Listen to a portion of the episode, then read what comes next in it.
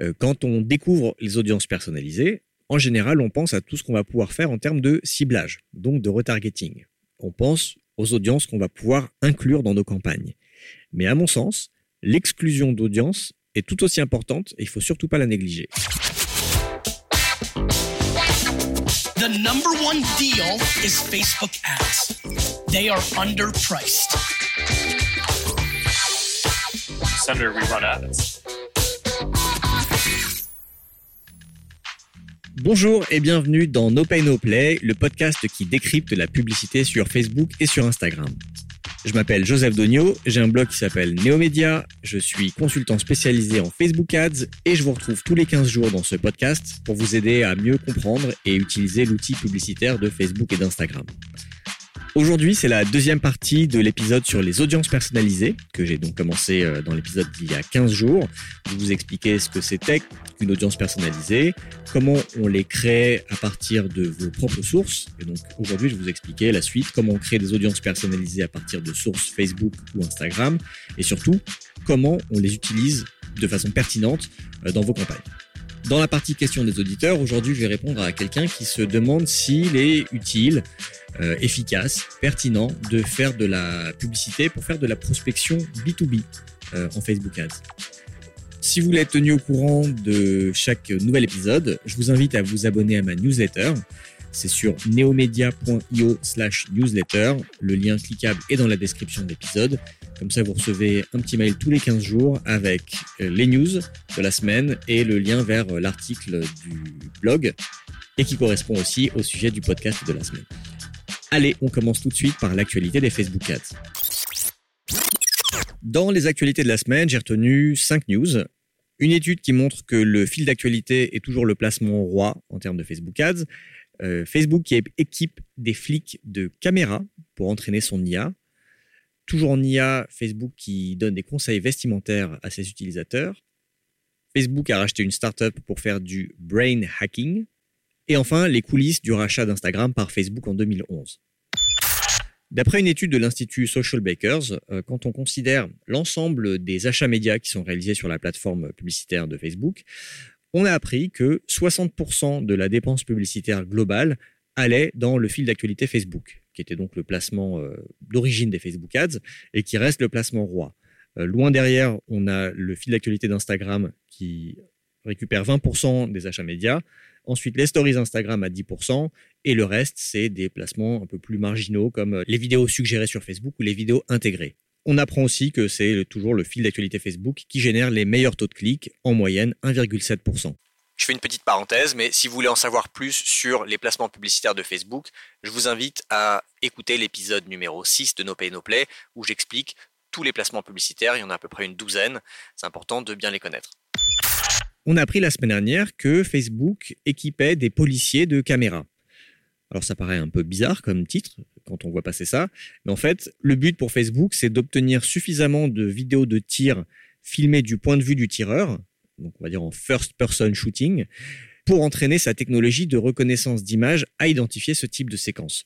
On se rappelle que quand il y a eu la tuerie de Christchurch en Nouvelle-Zélande, euh, le tueur avait lancé un Facebook Live avec une caméra qui était accrochée euh, sur lui, et le live avait duré 10-15 minutes avant que Facebook ne l'interrompe. Facebook avait beaucoup été critiqué pour ça à l'époque, et c'était justifié en expliquant que c'était très compliqué pour ces IA de détecter que ce type d'image ne provenait pas d'un film d'action, par exemple, ou d'un jeu vidéo. Donc là, le but, c'est que euh, l'IA de Facebook soit en mesure de reconnaître quand il y a vraiment quelqu'un qui est en train de tirer sur des gens. Même si j'espère que euh, les flics qui sont équipés de ces caméras ne tireront pas sur des vraies personnes pour entraîner cette IA. Toujours sur le sujet de l'intelligence artificielle, j'ai vu passer une news rigolote cette semaine rigolote et un peu flippante, toujours quand on parle d'intelligence artificielle.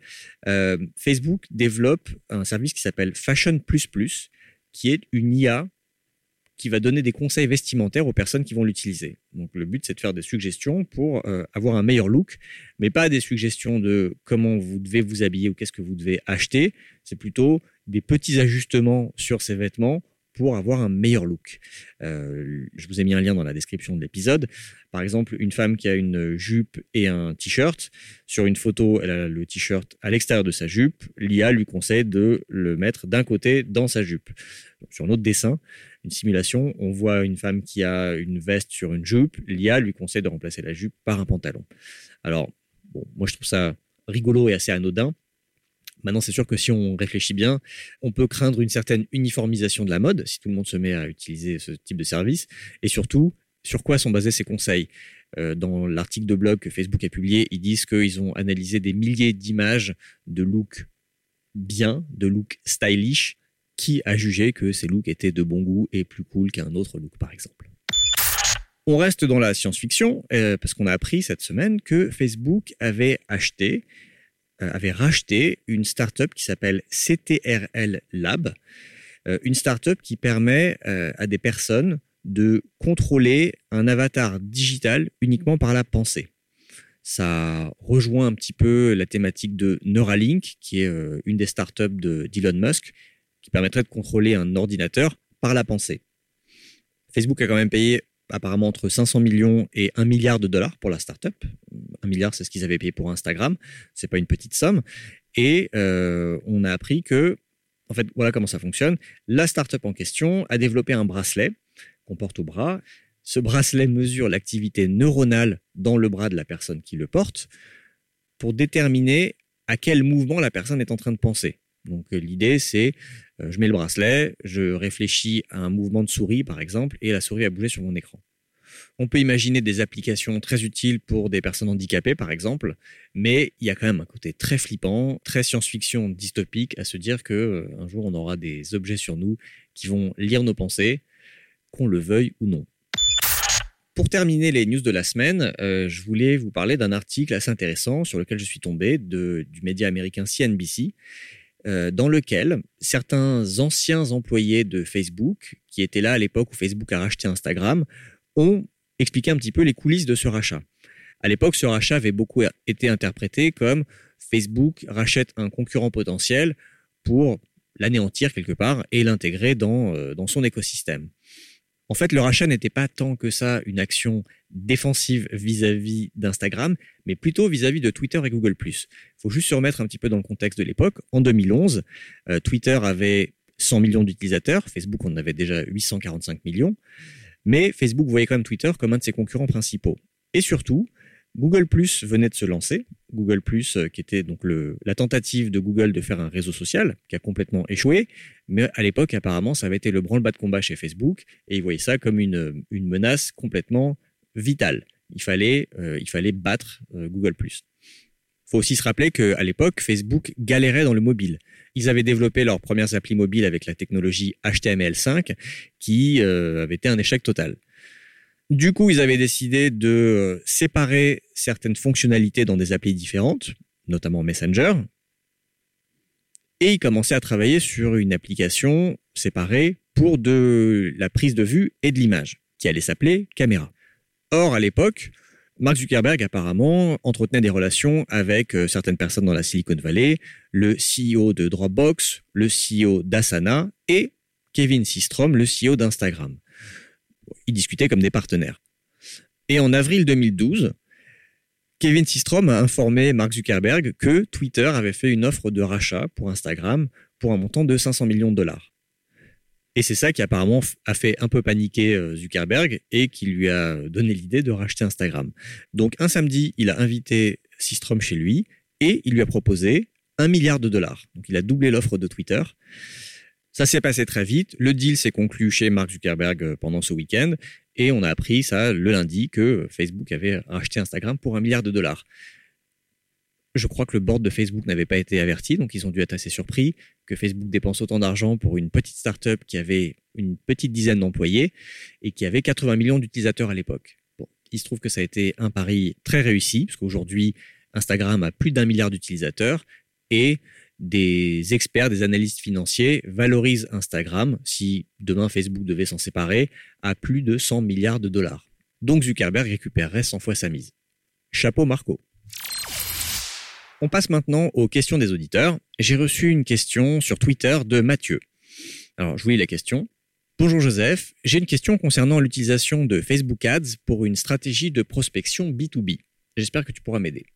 Quel est ton avis global concernant la prospection B2B sur Facebook? J'ai la sensation que Facebook est utilisé majoritairement pour de la prospection B2C et j'ai peur de faire des opérations B2B avec la page de ma boîte. Mes clients potentiels, naviguant essentiellement sur Facebook à titre personnel, je crains une opération inutile ou pire, une opération avec une mauvaise réputation avec des ads pro qui apparaîtraient à un moment de navigation perso. Merci d'avance pour ta réponse. Merci Mathieu pour cette question, euh, question très pertinente, parce que c'est vrai que Facebook est un réseau social personnel. On n'est pas sur un réseau social pro comme sur LinkedIn par exemple. C'est sûr que si on veut faire de la pub B2B, LinkedIn reste euh, l'endroit numéro un, il faut aller. Après, il faut savoir que ça coûte euh, très cher, la pub sur LinkedIn, par rapport à Facebook, en termes de CPC notamment. Mais sur LinkedIn, on pourra avoir des ciblages hyper précis en termes de euh, la taille de l'entreprise qu'on aimerait cibler, le job de la personne qu'on aimerait atteindre, le nombre d'employés dans l'entreprise, la durée d'ancienneté de la personne dans l'entreprise, le secteur d'activité, etc. Donc il y a des petits ciblages euh, sur Facebook par secteur, par entreprise euh, et par position, par job, mais ça n'a rien à voir avec la précision de, LinkedIn. Sur Facebook, la plupart des gens ne renseignent pas le le, poste qu'ils occupent. Cela dit, on peut faire de la pub B2B sur euh, Facebook. Beaucoup de gens le font. C'est pas trop ma spécialité, mais je vous invite à écouter l'épisode 13 de No Pay No Play, dans lequel j'ai reçu Jesse Grossi, qui est un consultant Facebook Ads spécialisé en B2B et même plus que ça, spécialisé dans les, dans les outils SaaS B2B. Moi, à titre personnel, je suis bombardé de pubs Facebook pour ce genre de service. Des outils qui me proposent de mieux gérer ma comptabilité, ma facturation, des outils qui me permettent de gérer mes publications euh, sur les réseaux sociaux, des outils qui me permettent de gérer mes publicités Facebook. Donc ce type de publicité se fait très couramment. Après, c'est vrai que c'est plus difficile parce que qui on va cibler? On peut cibler les entrepreneurs, on peut cibler les, euh, les DG ou certains types d'employés, mais encore une fois, c'est pas très précis parce que la plupart des gens ne renseignent pas ces informations. Cela dit, euh, il y a certains centres d'intérêt, donc le ciblage, euh, le ciblage de base sur Facebook, on va cibler par centre d'intérêt. Il y a certains centres d'intérêt qui peuvent indiquer que la personne est plutôt un intérêt B2B. Par exemple, si vous ciblez les personnes intéressées par le marketing digital, j'imagine que c'est pas une passion ou un hobby à titre personnel, c'est plutôt quelque chose qui intéresse les gens euh, dans un objectif professionnel. Donc je pense que la plupart des personnes, des boîtes qui me ciblent pour les outils que j'ai cités, vont cibler des centres d'intérêt du type marketing digital ou génération de prospects, par exemple. Moi, il y a une stratégie que j'aime bien utiliser en termes de publicité B2B sur Facebook, c'est des campagnes en deux phases. Une première phase euh, où on va taper assez large et on aura beaucoup de déchets, mais ça va faire un premier filtre. Euh, donc, on va cibler, par exemple, les entrepreneurs ou les startups. Et on va faire la promotion de son service B2B. Euh, on n'aura certainement pas des très bon taux de clic, on aura peut-être des coûts par clic assez élevés, mais a priori tous les gens qui auront cliqué sur cette pub seront dans notre cible. Ce sera des gens qui sont dans une optique B2B. Et on fait une deuxième campagne derrière dans laquelle on va retargeter ces personnes avec une offre un petit peu plus précise. Donc dans la première campagne, en général, il vaut mieux promouvoir du contenu, une vidéo ou un article de blog sur une thématique qui est très proche de, euh, de, de ce qu'on vend, du produit ou du service B2B qu'on veut vendre. Donc toutes les personnes qui cliquent sur ce premier contenu, qui vont regarder la vidéo ou lire l'article, a priori se qualifient d'elles-mêmes. Et derrière, on peut les retargeter avec une pub qui va être plus directe, qui va cette fois faire la promotion d'un service ou d'un produit. Après, sur le risque de, euh, de froisser les gens qui sont sur Facebook à titre personnel et qui vont voir des pubs professionnelles, ça me pose pas trop de problèmes à peu près tout le monde est sur Facebook. Et les gens vont euh, aller sur Facebook parfois au bureau pendant la journée pour faire une petite pause, parfois pendant la pause déj. Euh, donc ils peuvent être sur Facebook dans un cadre professionnel. Après, si tu veux vraiment pas les embêter, tu peux euh, mettre des limites horaires à tes pubs et faire en sorte que tes pubs ne soient diffusées que pendant les heures de bureau. Donc tu ne, tu ne toucheras les gens que tu veux cibler que dans des horaires de bureau et pas après 18 heures par exemple. Comme ça, ils verront pas tes pubs B2B quand ils seront chez eux euh, à se détendre ou en famille par exemple. Voilà, Mathieu, j'espère que ça répond à ta question. Si vous aussi vous avez euh, quelque chose euh, qui vous trotte dans la tête au sujet des Facebook Ads, n'hésitez pas à m'envoyer votre question sur mon site neomedia.io sur la page contact, il y a un petit formulaire, ça arrive directement dans ma boîte mail. Sinon, vous pouvez me l'envoyer sur LinkedIn ou sur Twitter ou sur ma page Facebook bien sûr, neomedia.io. On passe maintenant au sujet du jour. Euh, c'est la deuxième partie du sujet sur les audiences personnalisées. Dans le dernier épisode, il y a 15 jours, je vous ai expliqué à quoi servaient les audiences personnalisées, les différents types d'audiences personnalisées qui existent, et j'ai commencé à vous expliquer comment on crée ces audiences personnalisées, très concrètement. Et je vous expliquais uniquement comment on crée des audiences personnalisées à partir de vos propres sources, c'est-à-dire le trafic de votre site, une liste client ou prospect, l'activité d'une appli mobile et des activités hors ligne. Là, je vais vous parler de, euh, on va continuer de voir comment on crée les audiences personnalisées, mais cette fois uniquement avec des sources Facebook. Et surtout, je vais vous expliquer comment bien utiliser les audiences personnalisées dans vos campagnes Facebook. Il y a quatre usages principaux, le retargeting, l'exclusion, tout ce qui est upsell, cross-sell, repeat sell et création d'audiences similaires.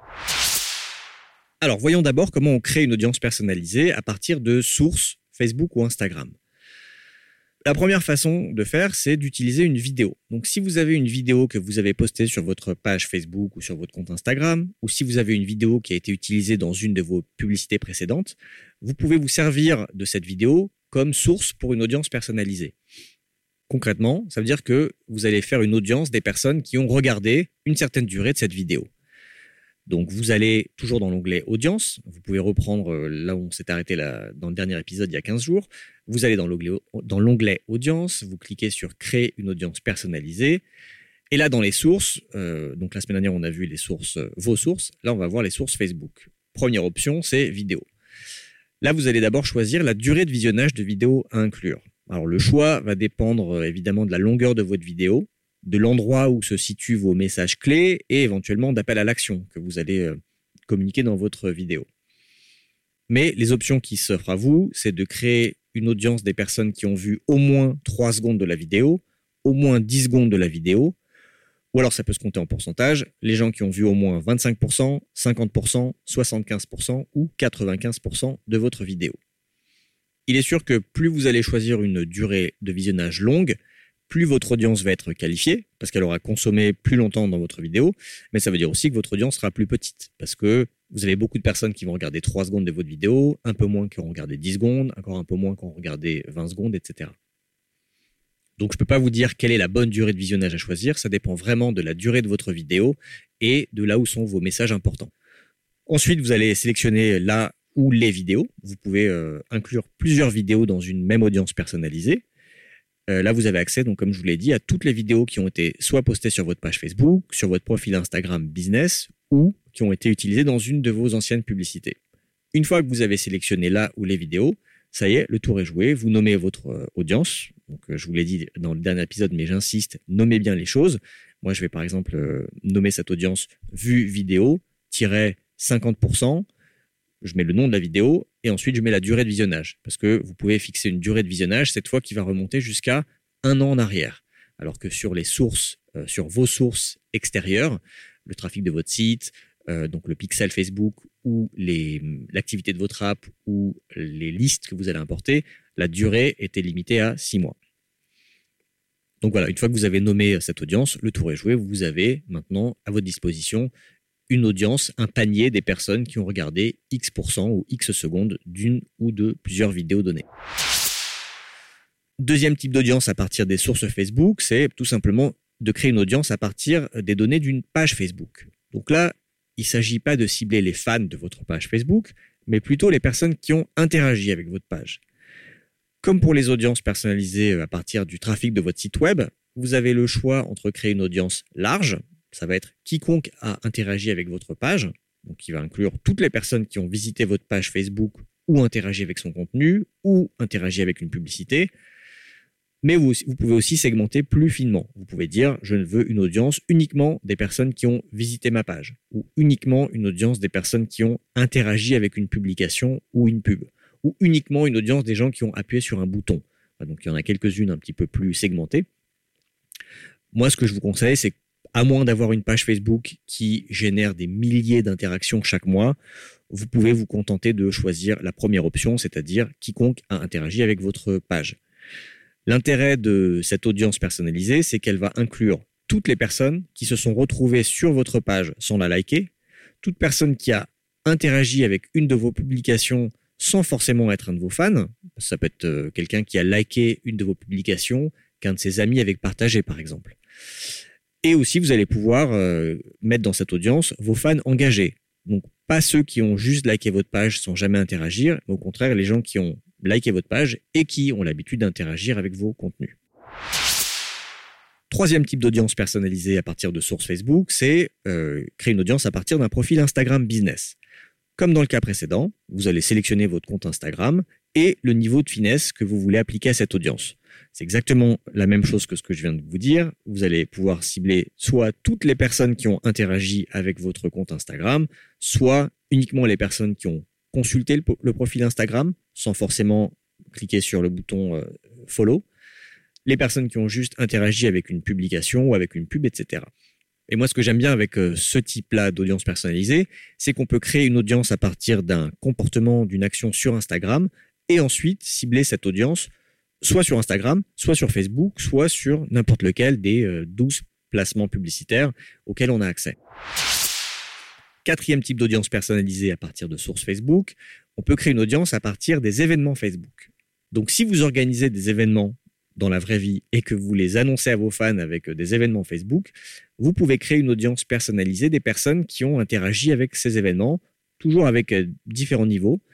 Ça peut être toutes les personnes qui ont répondu qu'elles participaient, toutes les personnes qui ont répondu qu'elles étaient intéressées.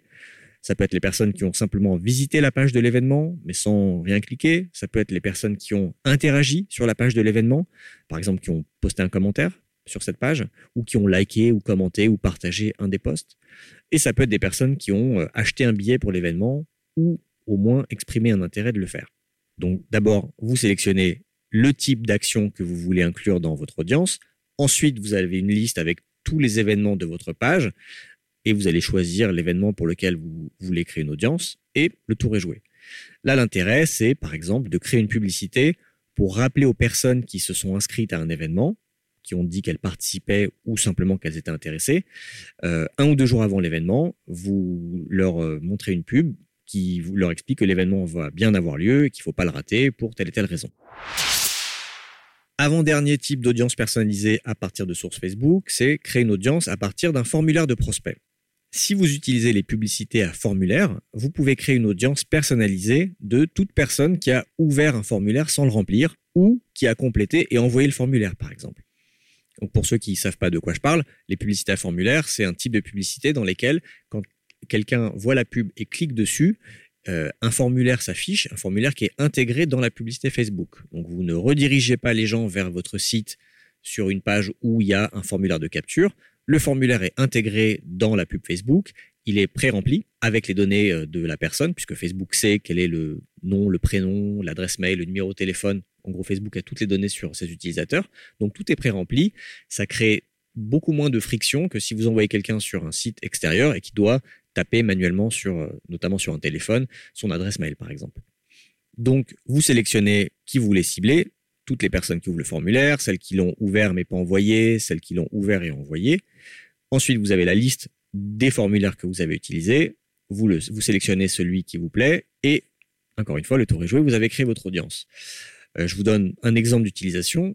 Si vous faites de la publicité à formulaire pour inciter les gens à s'inscrire à votre newsletter, une fois que la personne est inscrite, vous pouvez la retargeter automatiquement avec une publicité qui va lui proposer d'aller un petit peu plus loin. Par exemple, de planifier un appel gratuit euh, avec vous, un appel découverte, ou télécharger une ressource gratuite. Dernier type d'audience personnalisée à partir de sources Facebook, c'est les audiences créées à partir d'instant experience. Alors les instant experience, avant on appelait ça les publicités Canva, c'est une publicité assez immersive où quand on clique dessus, euh, ça ouvre une sorte de mini-site qui est directement intégré euh, dans, dans Facebook. C'est des publicités qu'on voit uniquement sur mobile, qui sont très interactives, qui en général génèrent beaucoup d'engagement. Donc là, vous allez pouvoir créer une audience qui va inclure toute personne qui ouvre ou qui clique sur une de vos instant expériences. Et cette personne pourrait être retargetée avec une deuxième publicité qui pourrait lui proposer une autre offre, par exemple. Donc vous sélectionnez qui vous voulez cibler, les personnes qui ont juste ouvert l'instant expérience ou les personnes qui ont cliqué sur un lien à l'intérieur de l'instant expérience. Vous sélectionnez l'instant expérience en question. Il y a une liste avec toutes celles que vous avez euh, rattachées à votre compte. Et voilà, vous lui donnez un nom et votre audience est faite. Voilà, on en a fini avec la partie un petit peu technique euh, sur comment on fait pour créer des audiences personnalisées avec toutes les sources possibles. Maintenant, vous savez comment créer n'importe quel type d'audience personnalisée. Mais comme toujours, le plus important et le plus difficile, c'est pas de savoir manier une fonctionnalité du gestionnaire de pub, c'est pas très compliqué au final. Ce qui compte, c'est ce que vous allez faire de ces audiences et comment vous allez les utiliser dans vos campagnes. Et c'est ce qu'on va voir tout de suite. Comment bien utiliser les audiences personnalisées que vous allez créer dans vos campagnes? Alors, pour moi, il y a quatre façons d'utiliser les audiences personnalisées. La première, c'est le retargeting, ou reciblage publicitaire en français, pour faire revenir les visiteurs sur son site. La deuxième, c'est l'exclusion.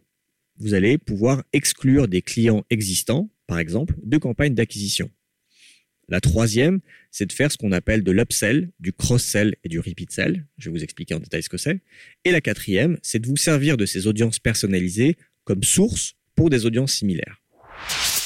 Première utilisation possible, le retargeting pour faire revenir les visiteurs sur son site. Si quelqu'un vient une fois sur votre site mais s'en va sans avoir effectué l'action que vous auriez bien aimé qu'elle fasse, ce qui est le cas pour 95% des visites, Grâce aux audiences personnalisées, vous allez pouvoir retargeter cette personne pour l'inciter à aller vers l'action qui est importante pour vous. Par exemple, aller sur une page spécifique où vous proposez vos services. Ça peut être aussi de s'abonner à votre newsletter. Ça peut être aussi d'acheter un produit. Je vais vous donner deux cas très concrets de campagnes de retargeting Facebook qui utilisent plusieurs audiences personnalisées. Premier cas, j'aimerais proposer à toute personne qui est venue sur mon site dans les sept derniers jours de s'abonner à ma newsletter. Donc ça, c'est une campagne très réelle puisqu'elle tourne en continu sur mon site. Si vous venez sur mon site pendant 7 jours, vous serez retargeté avec une pub qui vous propose de vous abonner à ma newsletter. Si vous voulez voir à quoi ça ressemble, allez sur mon site neomedia.io euh, sur n'importe quelle page et ensuite pendant une semaine sur Facebook, vous verrez la pub de retargeting. Donc pour mettre en place cette campagne, j'ai besoin de trois audiences personnalisées. La première, c'est l'audience des visiteurs de mon site dans les 7 derniers jours. Donc ça, je la crée. C'est une, une audience avec une source trafic de site. Je vous explique pas comment la créer, je l'ai déjà fait dans l'épisode précédent. Mais donc, je crée une audience de toute personne qui est venue sur mon site dans les 7 jours. Et cette audience, je vais l'inclure dans mon ensemble. Deuxième audience, c'est l'audience de tous les abonnés à ma newsletter le jour où je lance cette nouvelle campagne. Là, la source, ça va être un fichier que j'importe dans Facebook, un fichier d'adresse mail. Cette audience, je vais l'exclure de mon ensemble. Et la troisième audience dont j'ai besoin, c'est toutes les personnes qui s'abonnent à ma newsletter à partir d'aujourd'hui et avec le recul le plus long possible, c'est-à-dire 180 jours. Là, c'est une audience avec une source trafic de site, plus précisément une audience à partir d'un événement de pixel. Encore une fois, je vous invite à réécouter l'épisode précédent, j'explique exactement comment faire ça. Et je vais exclure cette audience. Donc en termes de paramétrage, je répète, dans mon ensemble de publicités, je vais inclure tous les visiteurs de mon site dans les 7 derniers jours je vais exclure ma liste d'abonnés actuelle, un fichier que j'ai importé dans Facebook, et je vais exclure toute personne qui, à partir d'aujourd'hui, s'inscrit à ma newsletter. Comme ça, si quelqu'un voit la pub qui lui dit abonnez-vous à la newsletter à nos médias et qu'elle remplit le formulaire et qu'elle s'abonne vraiment, elle ne sera plus exposée à cette publicité. Une fois que j'ai créé ces trois audiences et que je les ai paramétrées dans mon ensemble de publicités, j'ai plus qu'à créer une publicité qui va inciter les visiteurs à s'abonner à ma newsletter en leur expliquant le bénéfice qu'ils peuvent en tirer. Ces personnes ne sont plus des inconnus, donc il y a un peu plus de chances qu'elles s'abonnent à ma newsletter que si je ciblais des personnes qui n'ont jamais entendu parler de moi, qui n'ont jamais mis les pieds sur mon site. Encore une fois, si vous voulez voir à quoi ressemble cette pub, vous allez sur mon site et vous allez sur Facebook euh, après pendant une semaine, vous devriez tomber dessus. Sinon, vous pouvez aussi aller sur l'article que j'ai mis sur mon blog euh, qui s'appelle Tout savoir sur les audiences personnalisées. Je vous ai mis le lien dans la description. Là, dans cet exemple, j'ai parlé d'une personne qui serait venue sur euh, votre site, mais la logique est la même si cette personne a interagi avec vous autrement que sur votre site. Par exemple, vous pouvez retargeter quelqu'un qui est venu sur votre page Facebook, quelqu'un qui a visionné une de vos vidéos sur Instagram, quelqu'un qui a répondu à un événement Facebook ou qui a commencé à remplir un formulaire. Le concept du tunnel de vente ou de l'entonnoir de vente ou de l'entonnoir de conversion, c'est de faire avancer quelqu'un euh, sur un chemin où vous allez partir d'une relation quasi inexistante euh, vers hum, quelque chose qui s'approche de la conversion et de la fidélisation. Ça, c'était pour le premier cas. Deuxième cas concret, imaginons que je souhaite retargeter toutes les personnes qui ont vu au moins 50% d'une de mes vidéos sur Instagram dans les sept derniers jours. Je veux les retargeter avec une offre vers un service payant. c'est assez similaire. Pour pouvoir mettre en place cette campagne, je vais avoir besoin de trois audiences personnalisées. La première, l'audience des personnes qui ont visionné au moins 50% de ma vidéo. Donc là, la, la source, c'est une vidéo Instagram. Cette audience, je vais l'inclure. Deuxième audience, c'est l'audience de toutes les personnes qui ont déjà acheté mon service payant le jour où je lance cette campagne. Donc là, c'est une audience créée à partir d'une source, euh, liste client, un fichier client que j'importe. Et enfin, la troisième, c'est l'audience de toutes les personnes qui vont acheter ce service payant à partir d'aujourd'hui. Et avec le recul le plus long possible, c'est-à-dire six mois. Là, c'est une audience créée à partir euh, du trafic de mon site, plus précisément de l'événement pixel d'achat. Et cette audience, je l'exclurai. Donc le principe, c'est exactement le même que dans le premier cas. La seule différence, c'est la source du retargeting. Au lieu d'inclure les personnes qui ont visité mon site, j'inclus les personnes qui ont visionné 50% d'une de mes vidéos. Une fois que j'ai paramétré l'audience à inclure et les deux audiences à exclure dans mon ensemble de pubs, j'ai plus qu'à créer une publicité qui va présenter mon service. Plutôt simple, non? La deuxième utilisation que vous pouvez faire des audiences personnalisées, et je viens d'en parler, c'est l'exclusion. Donc je vais vous en dire un peu plus là-dessus parce que ça me paraît très important. Euh, quand on découvre les audiences personnalisées, en général, on pense à tout ce qu'on va pouvoir faire en termes de ciblage, donc de retargeting. On pense aux audiences qu'on va pouvoir inclure dans nos campagnes. Mais à mon sens, l'exclusion d'audience est tout aussi importante et il faut surtout pas la négliger. Pour deux raisons. La première, l'expérience utilisateur. Si vous montrez une pub à une personne qui a déjà fait l'action que vous lui demandez de faire dans votre publicité, déjà vous n'amenez aucune valeur à cette personne et en plus vous polluez son fil d'actualité. Donc imaginez que vous faites une pub pour promouvoir un article de blog. Si la personne a déjà lu cet article, la pub n'a aucun intérêt pour elle. C'est redondant, c'est un peu lourd. Si vous faites une pub pour que les gens s'inscrivent à votre newsletter alors qu'ils sont déjà abonnés à la newsletter, pareil, vous allez risquez de les énerver. Si vous faites une pub pour vendre un produit alors que la personne a déjà acheté le produit, si c'est si c'est pas un produit avec un achat récurrent, ça peut être agaçant, ça peut dégrader votre marque dans la tête des, utilisateurs. Et la deuxième raison, c'est le prix. En général, les Facebook Ads sont facturés à l'impression. Donc, chaque fois que vous montrez une pub à une personne qui n'a aucun intérêt à la voir, vous dépensez de l'argent pour rien, ce qui est quand même dommage.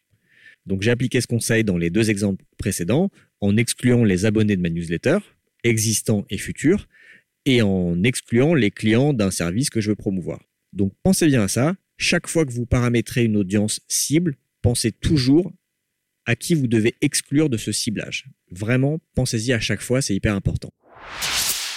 Troisième utilisation possible des audiences personnalisées, c'est de pratiquer l'upsell, le cross-sell et le repeat sell. Donc en français, l'upsell, c'est la vente additionnelle ou vente incitative. Le cross-sell, c'est la vente croisée. Et le repeat sell, c'est la vente récurrente. Grâce aux audiences personnalisées, vous pouvez segmenter très finement l'audience de vos clients ou prospects pour leur proposer précisément les bons produits ou services. Je vous donne un exemple de chaque. Dans le cadre de l'upsell, donc de la vente, euh, vente additionnelle, imaginons que quelqu'un vienne sur mon site et ajoute au panier un chapeau qui coûte 20 euros, mais ne finalise pas l'achat. Je peux la retargeter avec une pub qui lui propose d'acheter ce chapeau mais je peux aussi choisir de la retargeter avec une pub qui lui propose un chapeau similaire, mais qui coûte un peu plus cher, qui coûte 25 euros. Alors c'est pas juste euh, un prix plus élevé, c'est aussi parce que le produit est de meilleure qualité peut-être. Donc si la vente se fait grâce à cette publicité de retargeting, j'ai automatiquement augmenté mon panier de 25%. Un exemple de cross-sell, donc de vente croisée, imaginons que quelqu'un vienne sur mon site et s'achète un parapluie.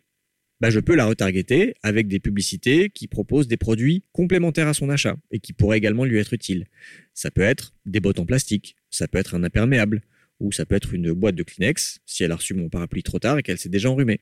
Troisième application, le repeat sell ou la vente récurrente. Si quelqu'un vient sur mon site et achète par exemple une cartouche d'encre pour son imprimante, je peux créer une campagne de retargeting sur Facebook qui va la cibler à nouveau dans 30 jours et qui va lui proposer d'acheter exactement la même cartouche d'encre. Parce que je me dis que d'ici 30 jours, 30 jours, elle l'aura peut-être épuisée. Donc ce type de publicité pour de la vente récurrente, ça ne marche que, évidemment que sur des produits euh, consommables. Donc ce type de campagne, que ce soit de l'upsell, du cross-sell ou du repeat sell, euh, une fois que vous l'avez correctement paramétré, peut quasiment tourner en automatique, parce que ce sera toujours de nouvelles personnes qui vont y être exposées.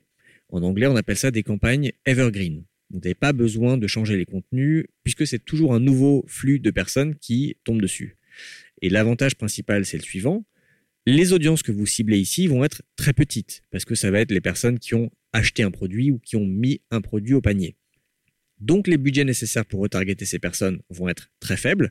En général, à moins d'avoir un site avec un énorme trafic, en général, ça peut être quelques euros par jour.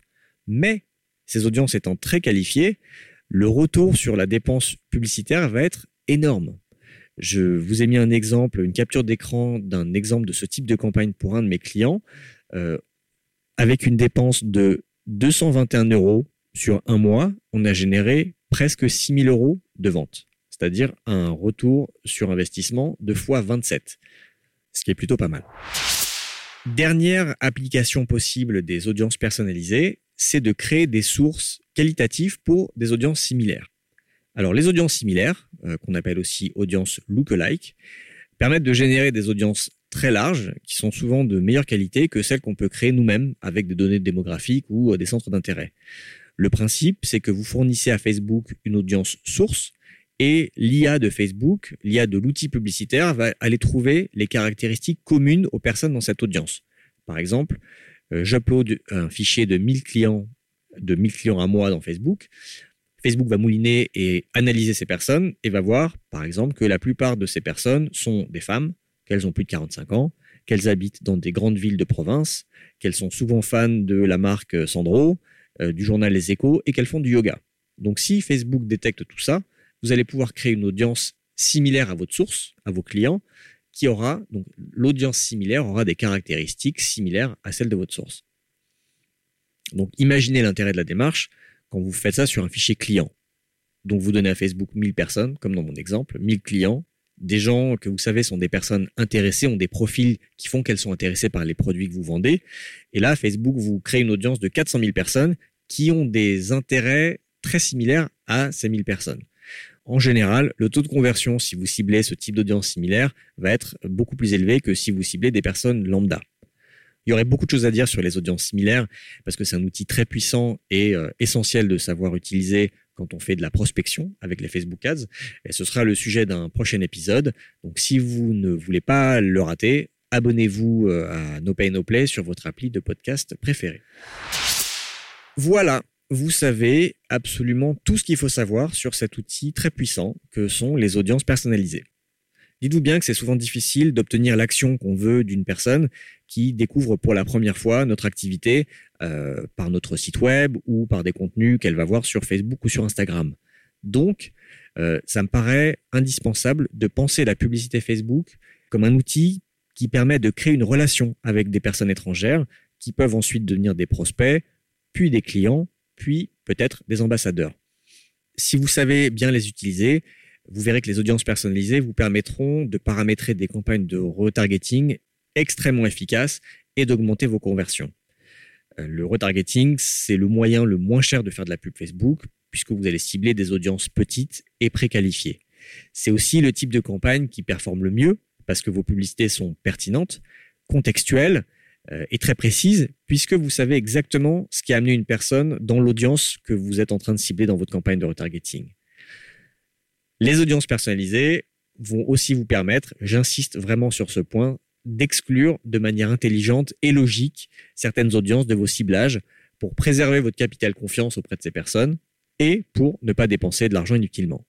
Je sais que c'est un gros sujet, donc si vous avez des questions, des choses euh, auxquelles je n'ai pas répondu ou que j'ai pas très bien expliqué dans cet épisode, n'hésitez pas à poster un commentaire euh, sur euh, l'article de mon blog. Je vous ai mis le lien dans la description de l'épisode et il y a plein de captures d'écran qui rendront peut-être mes explications un peu plus claires et compréhensibles. Voilà, j'espère que c'était clair et que ça vous sera utile. Merci d'avoir écouté jusqu'ici. Si vous avez trouvé cet épisode utile, ce serait super sympa d'aller sur Apple Podcast ou sur iTunes et de me mettre un avis, un commentaire sympa, euh, ce que vous en avez pensé, ce que vous aimeriez que je traite dans de futurs épisodes de No Pay No Play, euh, ou voilà, ce qui vous passe par la tête. Un petit avis, ça fait toujours plaisir. J'adore recevoir des messages des personnes qui écoutent ce podcast. Je me sens moins seul face à mon micro. C'est tout pour aujourd'hui. Merci encore de votre attention et à très bientôt dans No Pay No Play. Number one deal is Facebook ads. They are underpriced. Senator, we run ads.